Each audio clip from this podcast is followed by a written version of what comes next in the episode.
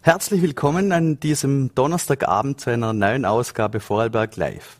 Teuerung, Inflation, Wohnkosten, Kreditraten und steigende Preise, der Druck auf die Bevölkerung wächst. Trotzdem bleibt das Thema Armut tabu. Nicht für Autorin Daniela Brodesser, die vor Jahren den Schritt an die Öffentlichkeit gewagt hat und mit uns im Zoom-Call als Betroffene über ihre Erfahrungen spricht. Zunächst darf ich aber mit Patientenanwalt Alexander Wolf einen Studiogast begrüßen, der momentan alle Hände voll zu tun hat. Mit dem Juristen sprechen wir über seine Arbeit, die Folgen der Pandemie, die Situation im Gesundheitswesen und aufgrund einer aktuellen V-Plus-Recherche über das heikle Thema des assistierten Suizids im Rahmen des Sterbeverfügungsgesetzes. Herzlich willkommen bei Vorarlberg Live. Danke für die Einladung. Ja, Herr Wolf, äh, Gesundheit, ein Thema, das äh, höchste Priorität genießt und genießen soll. Ähm, womit beschäftigt sich der Vorarlberger Patientenanwalt derzeit? Einmal derzeit äh, beschäftigen wir uns mit dem täglichen Geschäft. Äh, das sind behauptete Behandlungsfehler, Beschwerden in Altersheimen, äh, teilweise Beschwerden im niedergelassenen Bereich, wenn es um Personenschäden geht. Das ist jetzt wieder der Hauptarbeits Bereich, den wir derzeit haben. Mhm. Da sprechen Sie wahrscheinlich an, jetzt wieder. Äh, gestern wurde die Pandemie von Seiten des Gesundheitsministers offiziell äh, für beendet erklärt. Ähm, welche Auswirkungen hatte denn Corona gerade auf Ihren Tätigkeitsbereich? Die Pandemie hat uns jetzt im Jahre 2020 eigentlich kalt erwischt. Äh, wir sind zuerst in Homeoffice äh, oder nur eingeschränkter Betrieb und am Anfang haben wir das noch nicht so gemerkt, weil da waren die Beschwerdezahlen noch konstant, weil es um Beschwerden gegangen sind aus den Jahren davor. Aber im Jahre 2021, da sind die Beschwerdezahlen, was die herkömmliche Arbeit des klassischen Behandlungsfehlers geht, äh, stark zurückgegangen. Wieso? Das, um das haben wir uns natürlich auch gekümmert und äh, Antworten gesucht. Weniger Unfälle, weniger Skitourismus, wenige äh, Sportunfälle und dadurch weniger Behandlung und weniger Fehler. Mhm. Und das, äh, da haben wir gedacht, ja, okay, die äh, Zahlen gehen zurück, aber dann sind andere Themen im Vordergrund getreten. Und zwar sind wir doch sehr beschäftigt worden mit Maskenpflicht mhm. in Krankenhäusern. Was die Bevölkerung sehr beschäftigt hat, ist, ich kann meinen Angehörigen im Krankenhaus nicht mehr besuchen. Das hat auch direkte Auswirkungen auf die Behandlung an sich gehabt. Jetzt muss man nur dran denken, ein 70, 75-jähriger Patient liegt mhm. im Krankenhaus, kann nicht mehr besucht werden von den Angehörigen. Die Angehörigen kriegen ja viel mit. Äh, wie geht's dem? Mhm. Ist er schlechter geworden? Und er kann auch der Pflege viel mehr kommunizieren. Ah, da müssen da mehr aufpassen.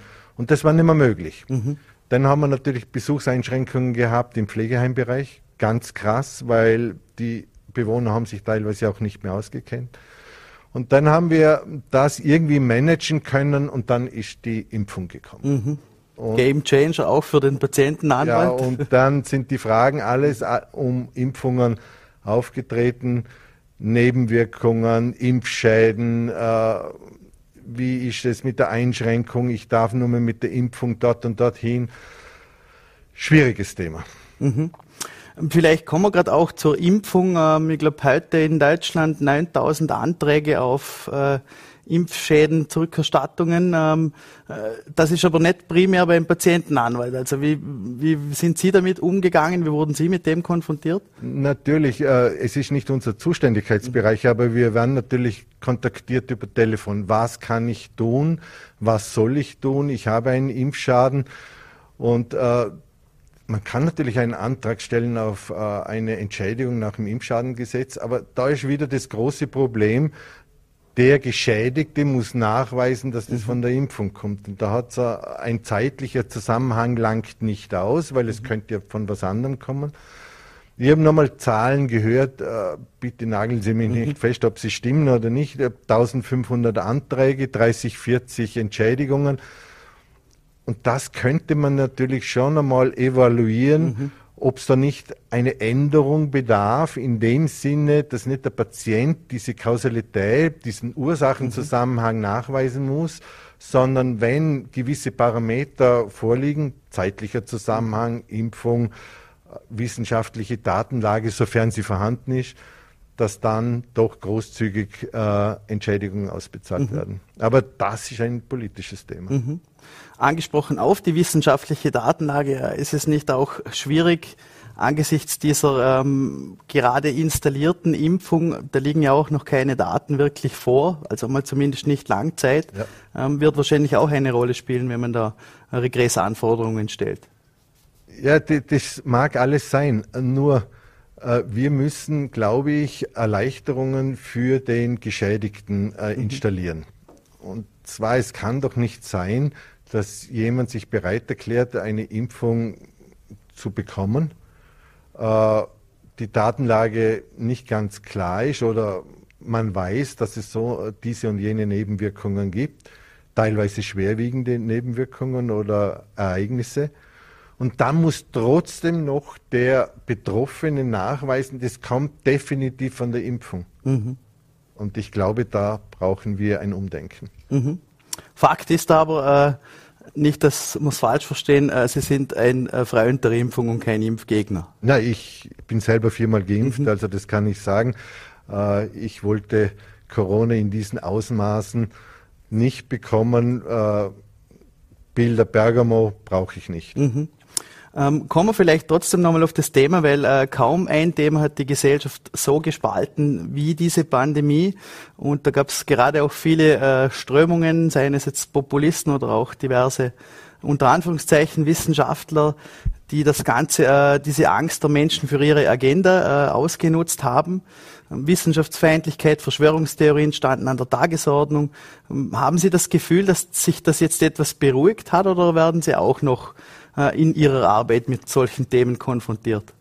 Es ist wesentlich ruhiger geworden. Mhm. Also äh, das ist überhaupt kein Vergleich mehr. Wir haben das schon Ende 2022 gespürt. Äh, das Thema ist nicht mehr vorherrschend. Es sind andere Themen wieder in den Vordergrund getreten. Also da kann ich beruhigen. Also das ist nicht mehr unsere tagtägliche Arbeit. Mhm. Vielleicht noch aus juristischer Sicht, äh, gerade die Corona-Bestimmungen, wie Sie es schon angesprochen haben, haben die Menschen in ihrer Freiheit eingeschränkt. Ähm, wie schwierig ist vielleicht so ein Spagat zwischen Rechtsstaat, zwischen individueller, individueller Freiheit und äh, einem Allgemeinwohl, vielleicht gerade auch in Zeiten einer Pandemie?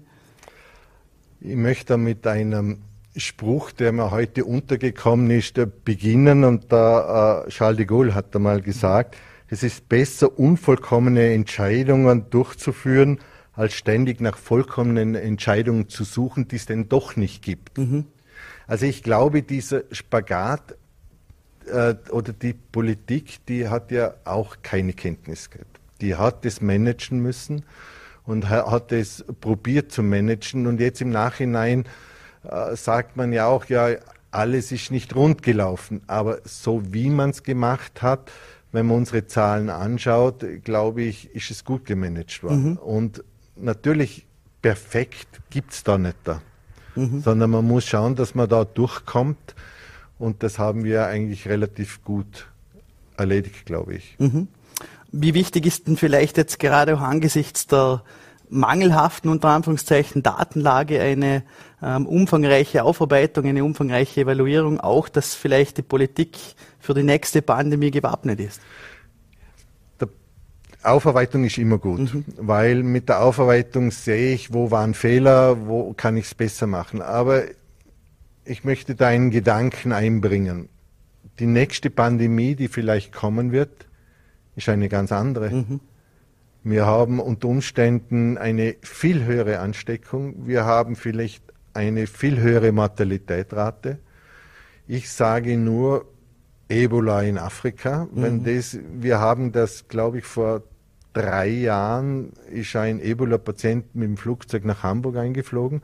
Der ist Gott sei Dank isoliert worden, aber wenn das natürlich in einer Stadt, äh, in einer Großstadt passiert, mit, äh, dann haben wir ganz andere Probleme. Mhm. Und mhm. ich glaube, auch wenn man Covid jetzt evaluiert, dann wissen wir, wie wir schon tun müssen bei dieser, mhm. bei diesen Parametern. Aber wenn das natürlich ein ganz anderer Virus ist, dann überrollt uns das unter Umständen nochmals. Mhm. Ähm, machen wir einen Themenwechsel und kommen wieder zu aktuellen äh, Themen, die das Gesundheitswesen gerade betreffen. Ähm, jetzt hört man auch immer wieder Engpässe in der Versorgung, ähm, Ärztemangel. Es gibt auch Verknappung von Medikamenten. Ähm, wie spiegelt das Ihre Arbeit wider? Wie kommen Sie da damit klar? Wie beurteilen Sie auch die momentane Situation hier in Vorarlberg? Also ich glaube, die Versorgung in Vorarlberg ist sehr gut, aber wir haben natürlich schon unsere Probleme. Wenn ich jetzt zum Beispiel einen neuen Gynäkologen brauche oder ich ziehe nach Vorarlberg, brauche einen neuen Hausarzt und höre dann von den ganzen Hausärzten in diesem Ort, in diesem Ort oder in dieser Stadt, wir nehmen keine neuen Kunden oder keine neuen Patienten. Oder beim Gynäkologen, ich komme nicht unter, wir nehmen auch keine neuen Patienten. Ich muss in die Wahlarztordination. Mhm. Psychiatrie das gleiche Problem, Kinderärzte mhm. auch ein Problem. Also da gibt es schon Probleme, also und das beschäftigt uns auch, weil mhm. wir sind zwar nicht primär auch für dies zuständig, dass ein Patient einen Termin bekommt, äh, aber äh, wir werden natürlich telefonisch kontaktiert, was sollen wir tun? Mhm. Und da ist meiner Ansicht nach äh, nicht nur die Ärzteschaft gefordert, sondern auch die Sozialversicherung gefordert. Der, die Sozialversicherung hat einen Vertrag oder mhm. die Patienten mit der Sozialversicherung, die zahlen einen Betrag und es muss eine gewisse Versorgungssicherheit gegeben sein. Und wenn ich keinen äh, Hausarzt finde, dann habe ich ein Problem. Mhm. Und zwar ein vielschichtiges Problem. Wenn ich Dauermedikamente habe, bekomme ich sie nicht mehr. Wenn ich einen Krankenstand äh, brauche für meinen Arbeitgeber und ich kann den erst drei Tage später den Arzt aufsuchen, dann kann ich die Bestätigung nicht beibringen. Mhm. Also das ist schon ein Problem, was wir haben. Wir haben auch. Wäre da nicht vielleicht auch eine Lösung, wie es auch äh, in Covid-Zeiten war, dass man wiederum ähm, das Medikament online bekommt, beziehungsweise diese äh, E-Card, äh, E-Rezepte auch vielleicht auch den Arzt vielleicht online konsultieren könnte. Ja, das ist das Problem, wenn ich äh, das Medikament nicht bekomme. Mhm. Aber was ist, wenn ich keinen Hausarzt habe? Mhm. Dann gibt es natürlich, der Notfallpatient kommt natürlich unter. Es gibt ein Notfallsystem in Vorarlberger, wo man einen Termin beim Facharzt bekommt.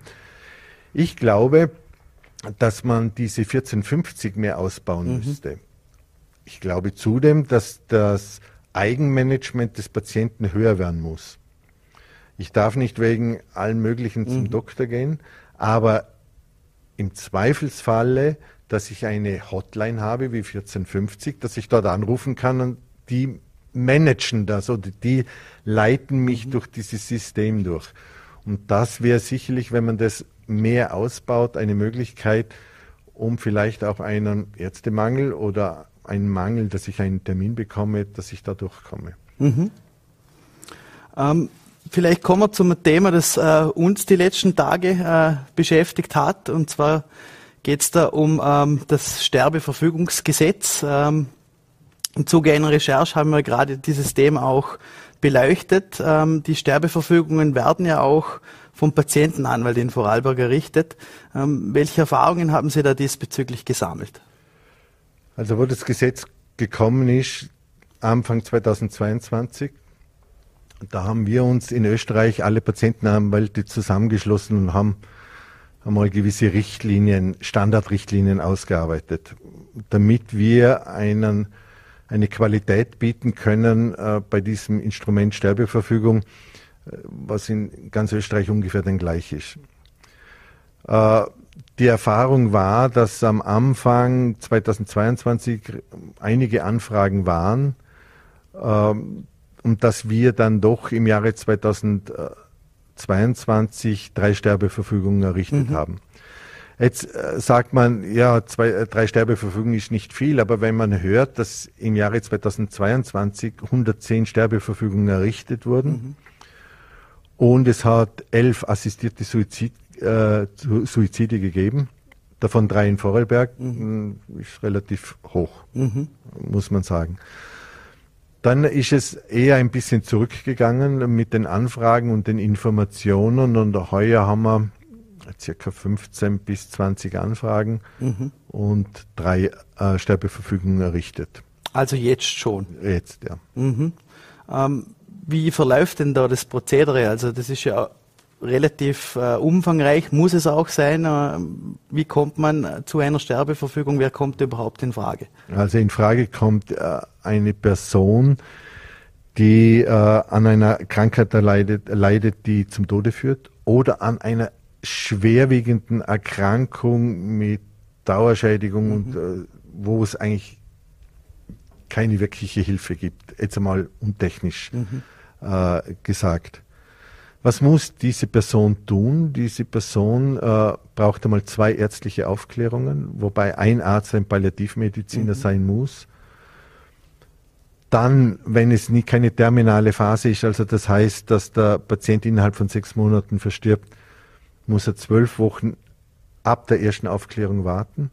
Und nach zwölf Wochen kann er dann beim Juristen, also beim Notar oder bei der Patientenvertretung, also Patientenanwaltschaft, äh, die Sterbeverfügung errichten. Wir haben uns für uns eine Qualitätsrichtlinie erarbeitet, wo wir ein zweizeitiges Gespräch wollen, ein, mhm. eine Grundinformation und dann die Errichtung.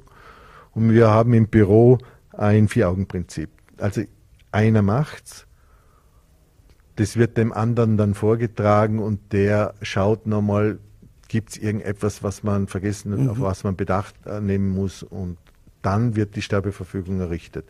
Dann müssen wir die Sterbeverfügung wie jeder Arzt auch ins Register eintragen und mit diesem Original kann dann er selber oder eine hilfeleistende Person mhm. das Medikament beziehen. Jetzt kann die Person oder auch diese angesprochene Person in eine Apotheke gehen, äh, bekommt er dieses äh, tödliche Medikament, also wenn man so richtig, als Medikament richtig, dann ja. bezeichnen kann überhaupt. Ähm, wie verläuft das Ableben dann? Also ist, ist der dann auf sich allein gestellt oder ja, ist, äh, kontrolliert oder?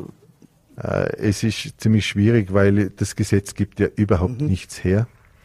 Das Gesetz sollte man da mal wirklich überdenken und evaluieren gedacht ist.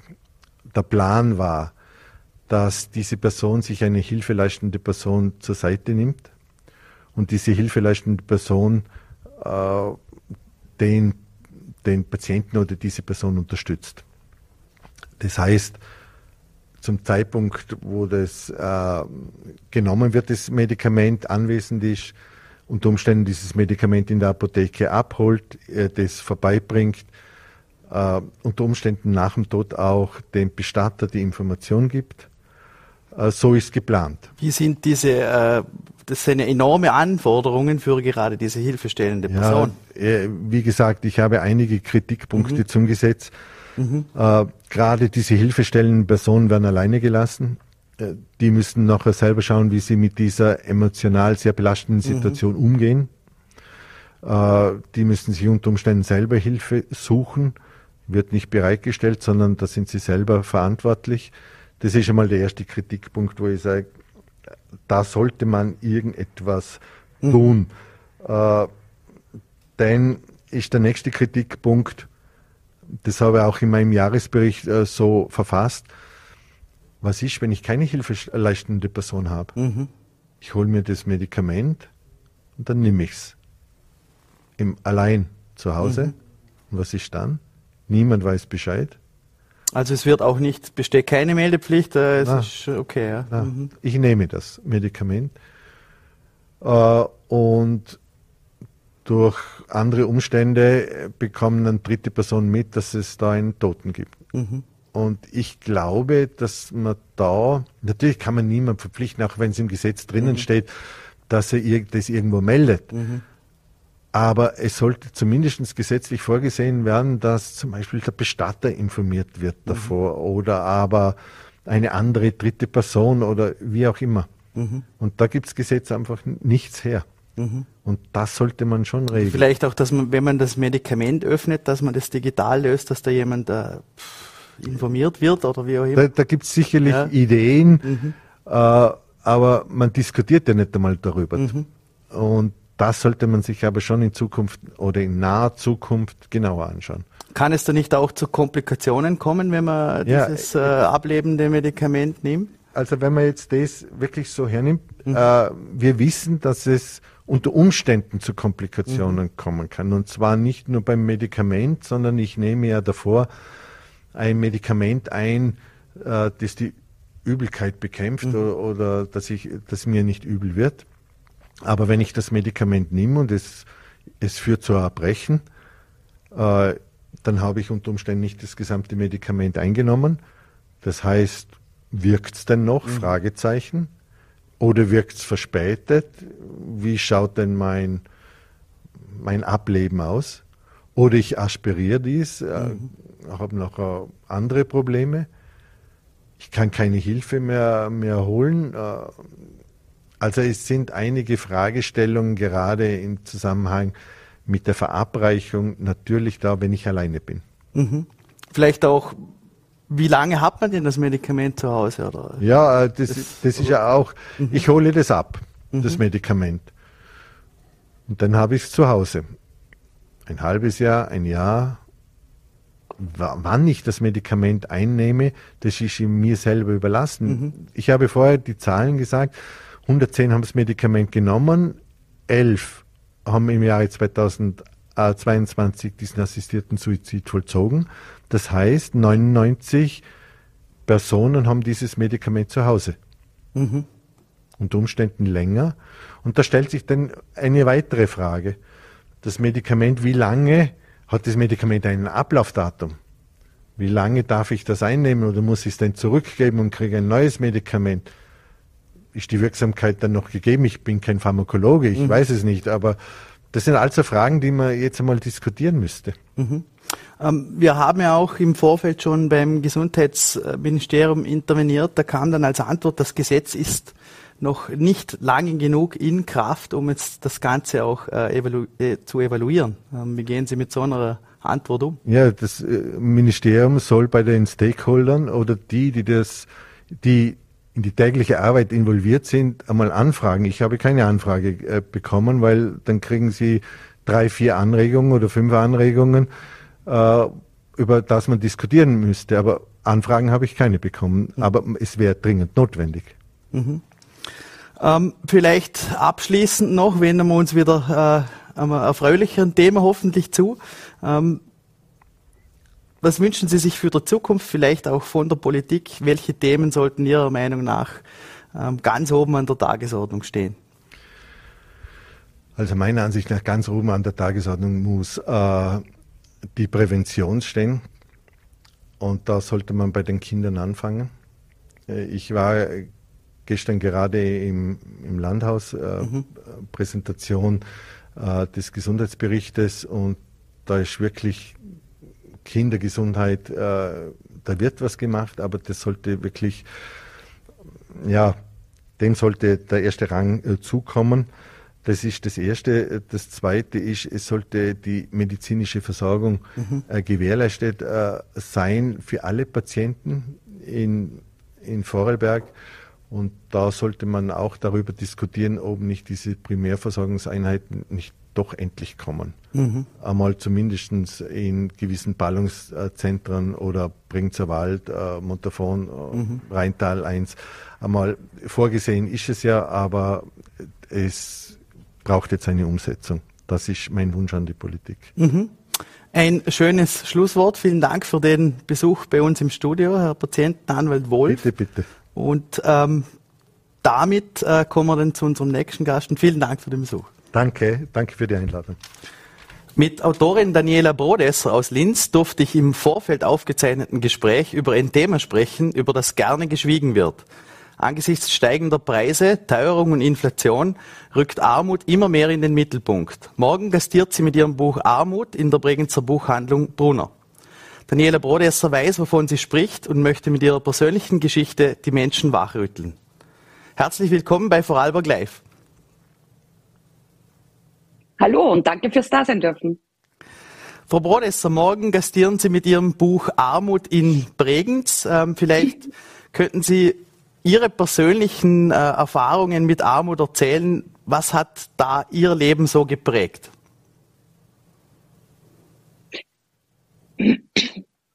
Also geprägt am meisten während der Zeit der Armut war eigentlich die, die Beschämung und die Vorurteile, denen man ausgesetzt ist. Also jetzt ganz abgesehen von der ganzen Geschichte, wie wir in Armut gekommen sind. Also wir waren eine typische Durchschnittsfamilie und durch zwei schwere Erkrankungen sind wir in Armut geraten. Also etwas, wo man sich vorher denkt, na sowas passiert mir nicht, weil wir sind fleißig, arbeiten. Genauso habe ich früher auch immer gedacht, wirklich. Und wenn man dann selber in diese Spirale kommt und dann erst merkt, welche Vorurteile eigentlich vorherrschen und wie mit einem umgangen wird in der Gesellschaft und von der Politik, ähm, das macht was mit Menschen und das macht vor allem nichts Gutes. Es hat bei mir bewirkt, dass ich jahrelang zurückgezogen war. Ähm, vielleicht, wenn Sie es eh schon ansprechen, ähm, angesichts der aktuellen Entwicklungen rückt dieses Thema vermehrt in den Mittelpunkt. Wieso ist es trotzdem so ein Tabuthema und wird so stigmatisiert? Weil wir einfach dieses Bild im Kopf haben, arm ist nur wer faul ist, wer sich nicht genug bemüht, ähm, wer zu wenig Bewerbungen schreibt, wer mir ist oft vorgeworfen worden, ja, du wolltest ja nur viel Kinder, damit du nicht arbeiten gehen musst ähm, auch dieses Ungleichverhältnis, was Care-Arbeit ist und was normale Arbeit ist. Und ich bin ein Kind der 70er Jahre und da war, ich bin wirklich mit dieser Einstellung aufgewachsen, eine Arbeit finde ich immer. Und ich glaube, das ist in unser aller Köpfe einfach nur drinnen. Wer will und wer sich bemüht, findet immer was.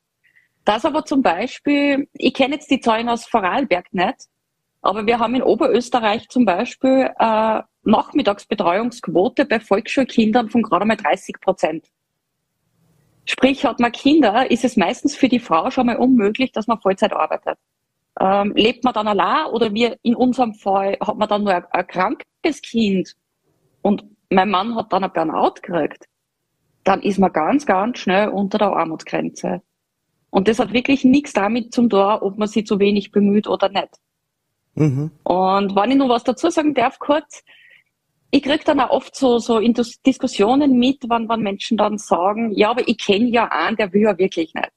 Und dann sage ich immer, was ist in dieser Biografie schon passiert? Was ist in dem Leben schon passiert, dass man so resigniert und sie mit so wenig zufrieden gibt? Weil kein Mensch kommt auf die Welt und hat als Ziel, dass er unter der Armutsgrenze lebt.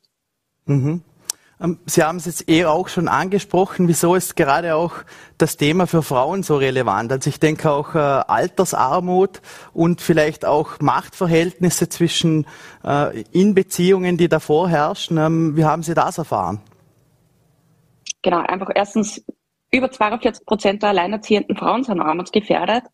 Und vor allem bei der Frauenaltersarmut haben wir massiven Aufklärungsbedarf. Weil einfach das waren die Frauen, da hat es noch gar nicht für Kinderbetreuung gegeben. Das war normal, dass die daheim waren und die Männer Vollzeit arbeiten gegangen sind.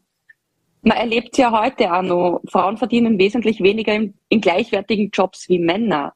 Frauen werden bei Vorstellungsgesprächen immer nur gefragt, ja, wie handhaben sie denn das mit den Kindern, wenn die einmal krank sind?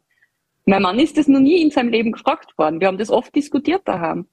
Lustigerweise ist es bei uns jetzt genau umgekehrt. Also ich bin die Hauptverdienerin, mein Mann arbeitet nur 30 Stunden. Er ist aber trotzdem noch nie gefragt worden, wie das funktionieren soll mit den Kindern. Ähm, und wir haben einfach noch immer dieses traditionelle Rollenbild. Dieses, mhm. die Frau bleibt zu Hause und kümmert sich um die Kinder und der Mann bringt das Geld heim. Und ich finde es einfach traurig, wenn wir, wie es jetzt in Salzburg zum Beispiel ist, wo dann wieder eine gewisse Herdprämie kommt, also sogenannte Herdprämie, wo Frauen dafür Geld kriegen, dass sie daheim bleiben beim Kind. Wir sollten wir sollten schauen, dass Frauen die Wahlmöglichkeit haben und dass ganz viel Aufklärung darüber gibt, was kann dir passieren in deinem Leben. Weil es gibt keine Garantie, dass man bis zum Tod verheiratet ist. Es gibt keine Garantie, dass man nicht schwer erkrankt. Und dann geht's ganz schnell. Mhm. Ich bin das beste Beispiel dafür. Mhm. Ähm, glücklicherweise hat sich ja bei Ihnen das Blatt gewendet, aber vielleicht noch einmal, um einzuhaken. Ähm, Sie sprechen jetzt da an, diese Herdprämie unter Anführungszeichen. Ähm, Politik, äh, Sie als Kind der 70er, ähm, haben Sie auch das Gefühl, dass es inzwischen Parteien gibt, vielleicht auch populistische Parteien, die äh, sich wieder vermehrt auf dieses Rollenbild berufen, beziehungsweise auch vermehrt diese Stereotypen stärken? Absolut vor allem traditionelle Parteien und, und rechte Parteien ähm, verbeißen sich meiner Meinung nach sogar regelrecht in dieses traditionelle Rollenbild. Ähm, warum? Wahrscheinlich, weil es sind unsichere Zeiten. Es, man weiß, es weiß niemand, bis in zwei, drei Jahren weitergeht. Und wir kennen das einfach schon aus der Geschichte. Je unsicherer die Zeiten sind, umso eher ähm, will man was festhalten, was, was früher gut war. Und nur weil es in die 70er oder 80er Jahre gut war und funktioniert hat, dass einer im Haushalt arbeiten gegangen ist und die Familie ernährt hat und nebenbei Haus baut hat, es funktioniert heute nicht mehr. Und es bringt nichts, wenn man sich in diesem Rollenbild festhaltet. Ähm, aber man, Familien sollten wirklich die Wahlmöglichkeit haben und sollten sich aber eben auch bewusst sein, was kann passieren, wenn ich als Frau zum Beispiel nur Teilzeit arbeiten gehe. Eben, weil es gibt keine Garantie darauf, dass man bis zum Tod verheiratet ist. Aber dieses Festhalten an traditionellen Rollenbildern in der Form, wie es, wie es aktuell teilweise präsentiert wird, finde ich schlimm. Mhm. Vielleicht kommen wir gerade noch einmal auf die, auf die Mutterrolle. Ähm, ich habe im Vorfeld gelesen, ähm, da waren sie wirklich sehr mit sehr schwierigen äh, Situationen konfrontiert damals, als sie sich da in dieser Armutsfalle ähm, befunden haben.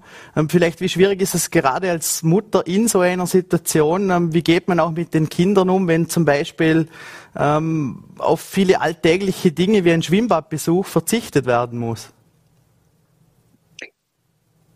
Ich muss dazu sagen, ähm, ich rede heute natürlich äh, viel mit meinen Kindern drüber, obwohl es uns jetzt wieder besser geht. Und sie alle sagen eigentlich durch die Bank, Mama, es hat uns nicht so arg viel ausgemacht. Also so interpretieren sie. Ich merke es aber insofern, dass sie, sie haben verlernt, Wünsche zu äußern. Weil es war eigentlich dann immer so, während der schlimmsten Zeit, wenn ich es gefragt habe, na, was wollt ihr Weihnachten, was wollt ihr zum Geburtstag? Na, Mama, ich wünsche mir eh nichts, ich bin wunschlos glücklich. Und man kriegt dann von rundherum so, Ma, du hast brave Kinder. Äh, es ist aber nicht so. Sie stecken nur einfach die Wünsche zurück, weil sie genau wissen, äh, welchen Stress solche finanziellen Ausgaben wieder verursachen. Und ich beobachte das bei ganz vielen Kindern jetzt aktuell im Umfeld, die jetzt beginnen, dass sie die Wünsche zurückschrauben, eben weil jetzt die Teuerungen da sind, weil sie viel, selbst aus der Mittelschicht, viel Sachen nicht mehr leisten können. Und was ist aber, was passiert im Endeffekt dann, wenn Kinder nicht mehr teilhaben können, wenn sie keine Wünsche mehr haben? Sie fangen an, die Perspektiven zum, zum Verlieren.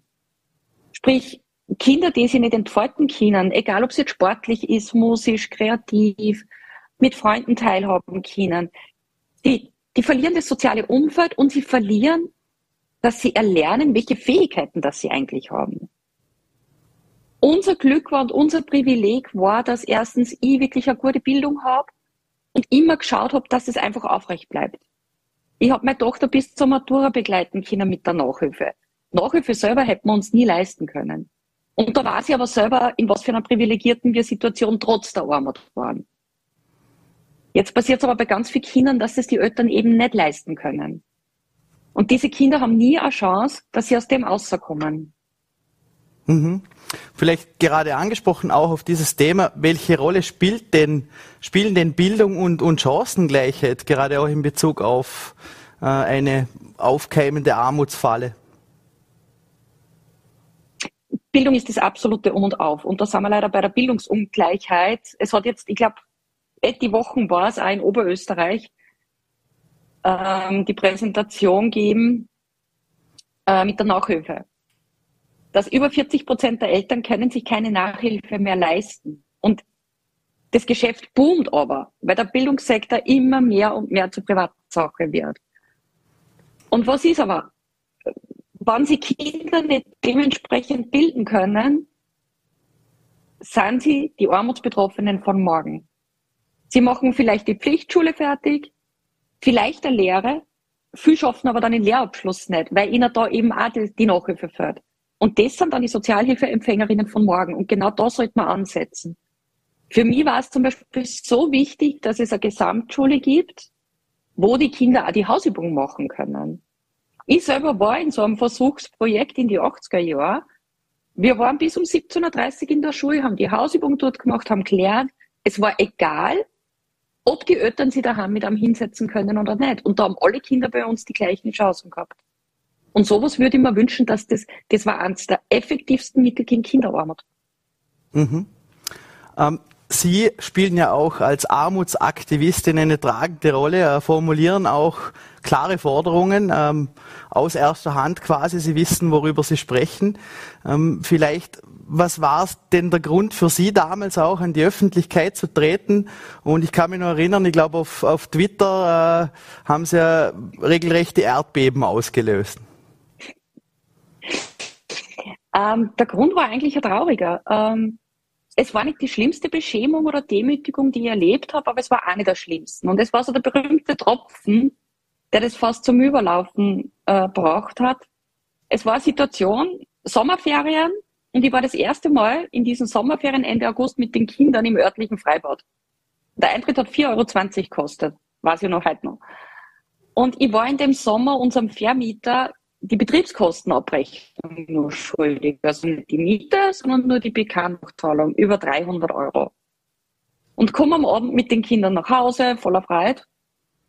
Und er ist mit den mit die ganzen Nachbarn vor der Haustür gesessen, das war üblich im Dorf, und fangt mich ab und, und sagt vor meinen Kindern zu mir, was ich mir eigentlich erlaubt, dass ich das Geld beim Fenster ausschmeiß, wenn ich ihm noch was schuldig bin. Und das war vor die Kinder. Und das war für mich einfach ein Punkt, ich bin an dem Tag in die Wohnung reingegangen und habe mir gedacht, entweder ich finde jetzt ein Ventil, wo, wo ich das rauslassen kann, weil Kontakte habe ich kaum mehr gehabt, oder ich resigniere komplett und ziehe mich zurück und werde frustriert, was viel leider auch passiert. Und dann habe ich es mit Twitter probiert und habe den Twitter-Account eröffnet und habe einfach mal reingeschrieben, wie es mir gerade gegangen ist. Und es ist dann, die Reaktionen waren so anders, als ich erwartet habe eigentlich. Ich habe mir gedacht, das kommen dann so die typischen dämlichen Kommentare. Und es haben sich aber dann so viele Betroffene gemeldet, die gesagt haben, genau so oder ähnlich, kennen sie ja auch seit Jahren. Und ganz viele Nicht-Betroffene, die gesagt haben, wow, aus der Perspektive habe ich Armut überhaupt noch nie betrachtet. Also die quasi Armut immer nur aus der finanziellen Seite betrachtet haben. Ja, und das war dann eigentlich der Beginn vom Weg aus der Armut raus. Mhm. Ähm, vielleicht auch noch eine Frage. Ähm, was haben Sie denn damals für Hilfs- und Unterstützungsmaßnahmen wahrgenommen? Auch an wen kann man sich wenden, wenn man ähm, sich auf dem Weg in die Armut befindet? Wie lässt sich das verhindern?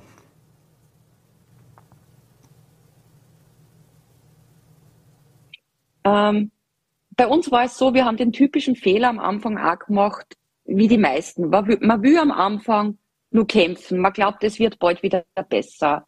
Ähm, man hat nur Perspektiven. Und man wartet und wartet, verbraucht das Ersparte. Und ich sage aber heute, sobald ihr merkt, das Einkommen geht sich nicht mehr, es wird eng jedes Monat. Geht zu Beratungsstellen. Egal ob jetzt Beratungsstellen im Ort, von der Gemeinde, Caritas, Volkshilfe, alle was gibt geht hin und fragt, was sind die ersten Schritte, die man machen kann. Es gibt oft Zuschüsse, von denen man nicht einmal was weiß. Man kann zum Beispiel einen Termin bei der Schuldnerberatung machen, auch wenn man noch keine Schulden hat. Nur damit man weiß, auf was muss ich aufpassen in der nächsten Zeit. Also wirklich anfragen und sie im Vorfeld schon äh, informieren. Den Fehler habe ich damals wirklich auch gemacht, weil, weil ich mir gedacht habe, nein, wir müssen das schaffen. Ähm, wir sind nicht so, wir brauchen nicht Unterstützung, weil man will nicht in dieser Schublade sein. Weil eben diese Schublade ist, arm ist nur wer faul ist. Mhm. Ich habe zum Beispiel die ganzen Jahre, die wir in Armut gelebt haben, habe ich das Wort armutsbetroffen nie erwähnt. Ich habe immer gesagt, es ist eng, es ist knapp, wir kommen schlecht über die Runden. Und da merkt man, wie, wie sehr ich sogar von diesen Vorurteilen damals noch geprägt war. Und das Wichtigste wirklich, sobald ihr merkt, es wird knapp, Termin ausmachen. Mhm. Vielleicht abschließend noch eine Frage. Ähm, unsere Gesellschaft ist ja geprägt von Reichtum, Wohlstand. Man isst was, wenn man was hat. Man zeigt es auch gerne her. Ähm, äh, man kleidet die Kinder schon in Markenklamotten ein. Ähm, man will am Nachbarn zeigen, dass man den teuersten Grill hat. Ähm, wie lässt sich gerade auch in Zeiten, wo äh, auch die Ressourcen knapp werden, wo ähm, ganz Europa, die ganze Welt mit Teuerung, Inflation oder jetzt gerade wiederum steigenden Zinsraten konfrontiert wird. Ähm, wie lässt sich da auch in der Gesellschaft vielleicht äh, der bewusste Verzicht auch mehr verankern oder dass man äh, sich, dass man sein Glück nicht durch materielle Dinge manifestiert? Ich glaube ganz ehrlich, dass durch die ganzen Krisen, die wir jetzt erleben seit drei Jahren, also egal ob Pandemie, Ukraine-Krieg, die Inflation, ich glaube, dass inzwischen wir da eine Wende erleben. Also ich erlebe ganz, ganz viele Menschen im Umfeld, die eben klassische Mittelschicht waren, die berühmten zwei Autos, was halt immer die neuesten sein haben müssen, die berühmte Markenkleidung. Und es findet schon langsam ein Umdenken statt. Einfach nach dem Motto, ich kann auch meine Kinder mal was Gebrauchtes kaufen. Es muss nicht immer das Neueste sein. Und je mehr Menschen sagen, ich gebe lieber das Geld aus, damit es uns daheim gut geht, damit die Kinder eine gute Bildung haben oder damit man sie einfach mal für sich selber was gönnt. Ich glaube, je mehr Menschen wieder da ein bisschen runterkommen, umso leichter tun wir uns als Gesellschaft auch. Weil dieser, dieser, dieser Druck, dem gesellschaftlichen Normen zu entsprechen, der macht ganz viel von uns kaputt. Nicht umsonst steigen die Burnout-Zahlen auch davon kommt es ja auch größtenteils, weil man diesem Standard noch, noch rennt. Mhm. Ähm, ein schönes äh, Schlusswort. Diesem Standard wollen wir auch nicht weiter nachrennen. Vielen Dank fürs Gespräch äh, und ich wünsche Ihnen noch ganz eine gute Anreise und äh, viel Spaß morgen bei uns in Bregenz bei der Buchvorstellung ähm, in der Buchhandlung Brunner. Vielen Dank für den Danke. Besuch. Damit sind wir wieder am Ende der heutigen Sendung angelangt. Ich darf Ihnen noch einen schönen Abend wünschen. Wir sind morgen um 17 Uhr wieder für Sie da, Vorarlberg Live auf Volle.t, VNT und Ländle TV.